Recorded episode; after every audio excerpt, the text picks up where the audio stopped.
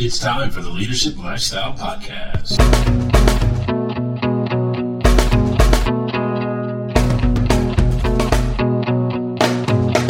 Welcome to another episode of the Leadership Lifestyle Podcast. I'm your host, Mark Stress, and I know whether you're starting a small business, you're a solopreneur, or a leader in a large company, you need to collaborate with people. I want to help you make those collaborations fulfilling, productive, and as profitable as possible. So every Monday morning, we'll drop a new podcast episode to do just that. So let's get into today's discussion.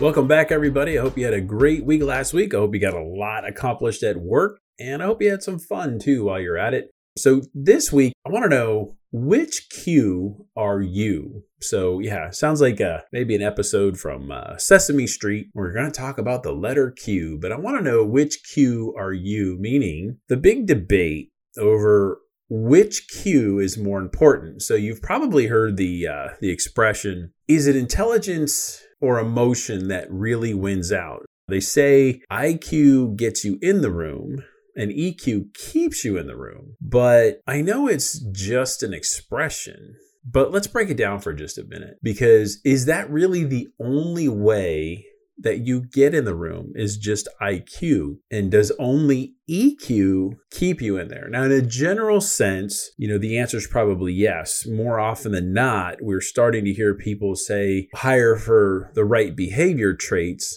We can teach people to do almost anything. It kind of depends if you're a specialist per se, like maybe a nuclear engineer or a lawyer. You can't, that's not an on-the-job training kind of thing, but let's just assume we got kind of an equal playing field with some of that. So the big question is, which one is more important, and when do you need to use that? Because the opposite of that, of the EQ getting you into the room, can get you in just as much trouble if that's not right. I was thinking about the ideal team player from Patrick Lencioni, and where they talk about the lovable slacker as one of those areas where you've got somebody who's a super nice person, basically a good politician at work. It's like really hard to hate them, and but they don't produce any results. They're just likable. So on the one sense, you can say, hey, their EQ is really good, how they get along with other people, but not a whole lot of IQ, and certainly not a whole lot of productivity going on. So one of the things that I think about is what I like to call 5 dogs. And who doesn't like dogs? So I want you to really just think about 5 dogs as an expression of the disciplines of growth success. And I talked about those a few weeks back. And to still review the 5 dogs, the 5 disciplines real quickly, we're talking about strength, conditioning, technique, mindset, and community. And those 5 things really help you get you where you need to be. And I know it sounds more like an athletic kind of acronym, or not acronym, but an analogy. But when you really think about strength, for example, how much can you really move, or how much can you influence? And the conditioning is how long can you keep up a certain pace to get things done? And then the technique is where you learn things, where you're known as a resource. You have the knowledge of what you need to do. And that 4th ingredient of mindset helps you stay focused, helps you stay on track. Even when things go wrong, how do you respond to failures and interruptions and disruptions and all of those things? And most importantly, number 5 is the community piece, because you really aren't going to do anything all by yourself forever. Even if you're a solopreneur, even if you're a hired consultant, you're going to work with somebody on some level about something. There's always going to be some kind of community, and then let alone communities in your personal life as well as your professional life of what you're going to be a part of. So on those, when we talk about IQ versus EQ, meaning, and so just to kind of break down IQ versus EQ, the IQ doesn't necessarily mean like the IQ test of just being a pure genius like Einstein, but the IQ I'm relating to just your overall knowledge of things, how smart you are. If you can figure something out, even if you don't know, do you seek to continue to learn? What are the things that drive learning and discovery? And then the EQ is how do you relate that to other people? So in other words, like you think like the Big Bang Theory with Sheldon Cooper, his EQ is tragic. He does not know how to hang out with people, but his IQ is off the charts. And you probably know some people like that who aren't afraid to tell you how great their IQ is, and it kills their EQ. So when you think about these 5 dogs, these 5 disciplines of growth success, you could say that number 1 and number 3, that strength and technique are IQ related, meaning you need to know things in order to get those done. And 4 and 5, so when you think about mindset and community, would definitely be EQ related of how you deal with other people. Number 2, the conditioning could be half and half because you do need to have some things that really help you understand how to keep your conditioning alive, how to keep being able to produce over and over and over without disruption, but half of that is how you respond to things. So number 2 is kind of half and half. Before we get too far, I was doing a lot of research and there are a lot of other cues out there to talk about. So the open quotient, meaning how open are you to change, to new ideas, to accepting what others think about. I'm not quite sure how you measure that. I guess you can just, if somebody tells you that, or you just happen to work around somebody who is open. There's also an adversity quotient, an AQ of, and you think about how you overcome things. So when I talk about conditioning, when I talk about mindset, those are adversity issues. And again, I've said before, if you're a leader, you should expect problems on a daily basis and not just expect them like you're scared of your own shadow or oh my God, I hope something doesn't happen. But I mean, truly expect them and eat them for breakfast, as that saying goes.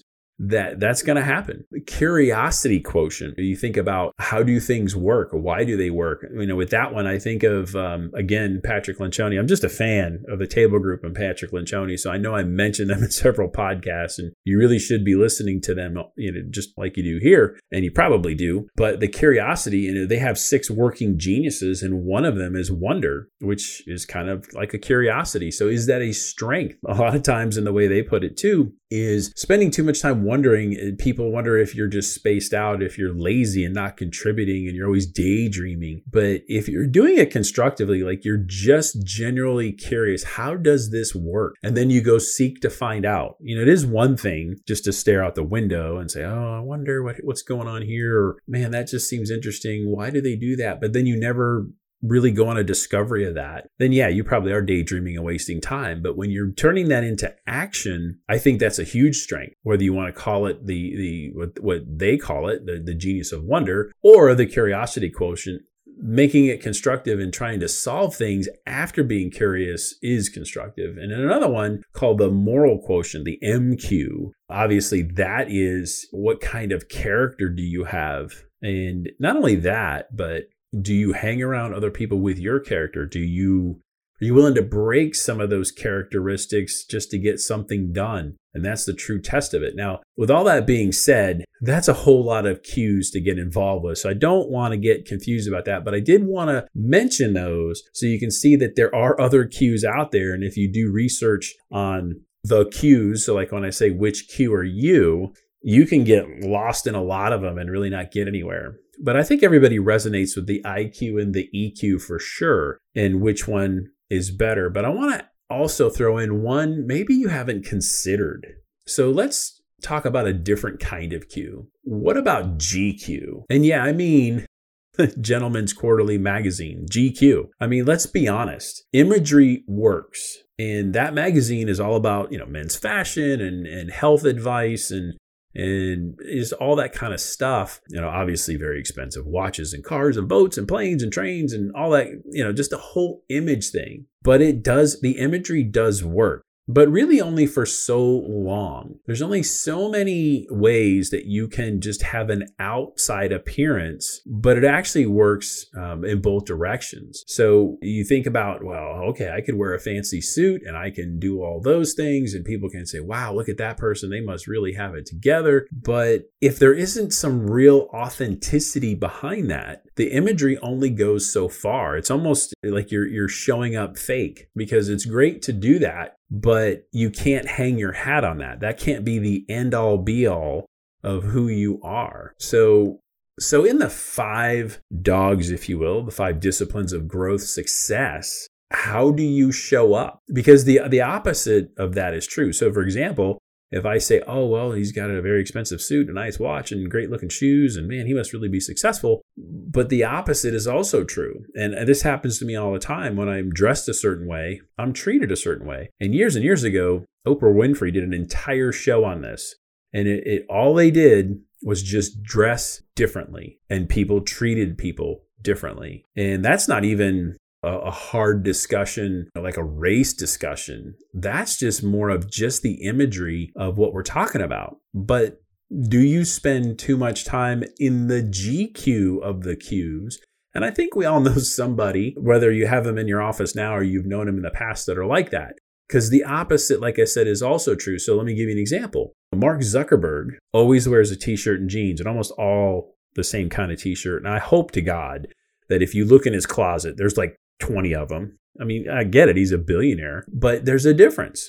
See, when you already made it, quote unquote, that's just called being eccentric. But if you haven't made it, just go to your next job interview, dress like Mark Zuckerberg. But a job interview for something like a stockbroker or in a law firm, or, you know, just anything like that, where you say, well, that's just, you know, the way Mark dresses is just indicative of that kind of culture in Silicon Valley and all that kind of stuff. But that's the difference of the imagery of it. People say they don't like to judge, but they do.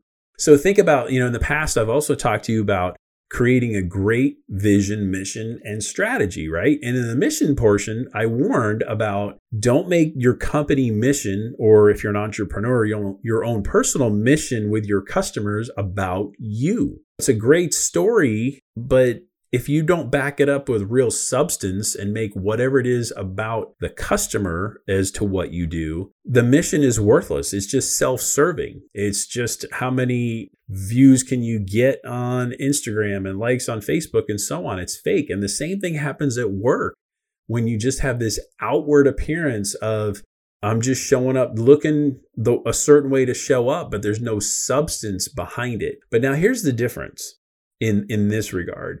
In that you can show up the way you want to be seen, but you have to be before they believe. So let me repeat that again. You have to be before they believe, meaning however you're going to show up. Remember, I said you have to be authentically you.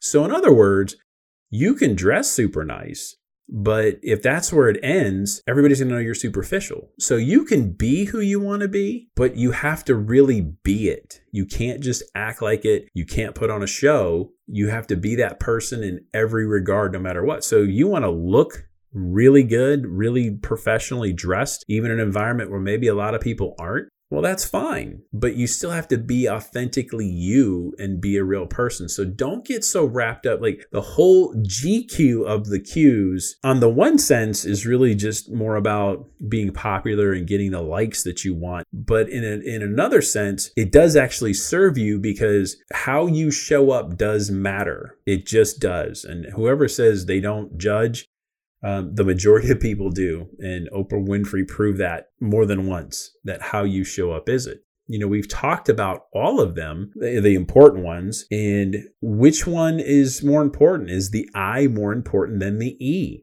And an easy way to compare is the old saying about leadership. You've had plenty of people tell you about leadership that, you know, what is the difference between managing, being a manager, and being a leader. And just about everybody will say the same thing. You manage things and you lead people. And that's very true. But then we can also say that your IQ is about things and your EQ is about people. you can't emotionally solve the Rubik's Cube or other quote unquote thing problems. When you really think about it, you can't encourage solving a problem and hope that it happens just by being super positive and outgoing. That's not how that works. So to be truly effective, you need to blend when it is you need IQ and when you need EQ. The magic is knowing when to do that. And going back through the 5 dogs, the disciplines of growth success, we said 1 and 3 were IQ, 4 and 5 are EQ, and 2 is half and half. But that's just the baseline. So how do you blend those? Because even, 1 and 3, so you got strength and technique. And you say, well, you don't need any EQ for that. That's a thing you're doing. So you need IQ, you need smarts, you need to know what you're doing, especially in the technique. But couldn't you just as easily say the EQ part of that is the learning of that? How do you learn from others? So in other words, like in dog number 3 in technique, if you're going to learn from others, if you are going to have a mentor, well, how you interact with that mentor is critical. And if you're going to be a mentor to someone else, that's what really helps you hone in your skills. When you teach something to others, it's one thing for you to learn some kind of process, but you really master it when you can teach others consistently what that is. And you need EQ for that. So you can already kind of see the blending here of that. And even though on the other perspective, on 4 and 5, so number 4 being mindset, number 5 being community. You say, well, do I need IQ for that? Those are just EQ things, right? Well, not necessarily, because you talk about community, you still have to go on the same discovery path that you would for your own success. So in other words, like let's say you're part of a community, well, you have to have a strength, you have to know things about it, you have to have some technique, you have to have some conditioning if you're going to be in it for a while. So I'll give you an example. Beyond work, I've told you before, I have my private pilot's license, so I fly small airplanes, nothing large. I always have to quantify that or qualify that, because as soon as I say pilot, you might, a lot of people think jumbo jets and airline pilots, but that's kind of a dream that probably will not come true. But think about my involvement in that community. I go to a meeting every month with pilots, and I interact with some pilots when I'm at the airport and talk with them and online too. Well, I still need some IQ. In other words, I have to learn. The piloting, it's kind of like the more you learn, the more you realize you don't know. And I'm sure you can equate that to a lot of things in your life that you're doing that you think, oh, okay, I got the basics. I get it. And it's kind of the same for everything. And it's kind of not. And the more you learn, the more you realize you don't know. But how I show up in that community is both EQ and IQ. So, I have to learn. I have to have a strength of what I can do. I have to have technique and learn new things, but I have to have the EQ 2 different directions. One, to have a good conversation with somebody. You've probably had conversations with people who you can tell they like themselves just a little too much. Let's just put it that way. We'll be nice about it. They're arrogant jerks. They no matter what you say, you have somebody in a meeting that no matter what topic is discussed, they have to give input. Like, it's not necessary. Nobody asked them. They're not necessarily contributing to the conversation. They're just kind of saying things to say, I just want to let you know that I know stuff. And that's kind of an EQ violator, if you will, because it's unnecessary and it doesn't build bonds. And you leave that situation thinking, why has he always got to say stuff? Right? So there's an EQ and an IQ balance going on to all these things. So it's not just one or the other, it's how you blend them and knowing when to blend them. And when you really think about some of the most successful people or whether you read about them or you just know them, if you really start to look at their behavior, they just have a way about them that makes sense. So in other words, like think about, I was listening to a story that Nelson Mandela was talking about. He was actually talking about his father, who was a tribal leader. And his father always, in every tribal meeting, spoke last. And he really sat there and listened to everybody's contribution and then spoke at the end. And he did that for a couple of reasons. One, he really wanted to learn from everybody talking. But the other thing was, and he noticed that being the leader and being a tribal leader, you are the leader. If you speak first, what do you think most of your team's going to do? They're going to find a way to agree with you. They're going to find a way to say things that support what you think, so they look good to you also. Rather than just, if you throw a problem on the table, pick your problem. You know, sales aren't where they need to be. You need a new marketing campaign. You got some HR issues going on. Like maybe you're in a smaller company, you're starting to grow, and hey, we need some human resources going on here, or whatever it is. But if you as a leader laid out, hey gang, here's the problem, but then you go on this dissertation on why you think it's a problem and what you think you need to do to fix it, you're going to totally change how your team responds to that. And they're not going to give you their best ideas. They're going to give you your most agreeable ideas. And that's not going to get you anywhere. So when you look at the blending of it, you think about Mandela's father, about speaking last, it does show a couple of things. Number one, it's great EQ because he really values what everybody has to say. The second thing is he gets to quantify it all together. But the third thing is then he gets to add his IQ back in because now he can make a great decision or ask great questions or give some wisdom. And that just proves the balance of his EQ and IQ. So how often have you done that where you know instinctively what you want to do, but you insert yourself too much as a leader, and it kills your EQ on the team, but you think because you've asserted your IQ as a leader, you needed to do that. And pro tip, secret leadership talk here. Leaders don't need to know everything. They need to discover everything. They need to be curious about everything, but they don't need to know everything because it's impossible to know everything. Funny how some teams I work with, they say, well, you know what? Whoever's the manager, the leader, or the CEO, they should know how to do every job in the company. It's like, well, they probably know close or understand it, but that's not what they're there for. And that's not how you should think. It's the blending of the EQ and the IQ and understanding how one can step over the other. You can be smartest in the world and never care about people, or you can be that marshmallow manager and care about people too much and never solve a problem. And it doesn't help. So the magic here with all the cues, if you will, the EQ, the IQ, the GQ, is knowing when to dip in and out of each one to be the most well-rounded person you can be. So again, think, if you lead people and manage things, then your EQ is for people and your IQ is for things. But when you allow, and I mean proactively decide to let your EQ help build your IQ and let your IQ help build your EQ, that's when you become unstoppable. And you can add a little GQ, have a little bit of style, but that's got to be a distant third. But again, let me repeat this. When you proactively decide to let your IQ help your EQ and your EQ help your IQ, that's when you become unstoppable. Thank you so much for joining me for another show. Please share this podcast with your friends and colleagues and start up your own discussions on the topic of the show. Don't forget to hit that subscribe button so you never miss a show. And check out the links in the show notes and give us a rating so we know how we're doing, and 5 stars would be pretty sweet. So until next week, remember, you know you have to get work done with other people, but how you get done work with other people is entirely up to you.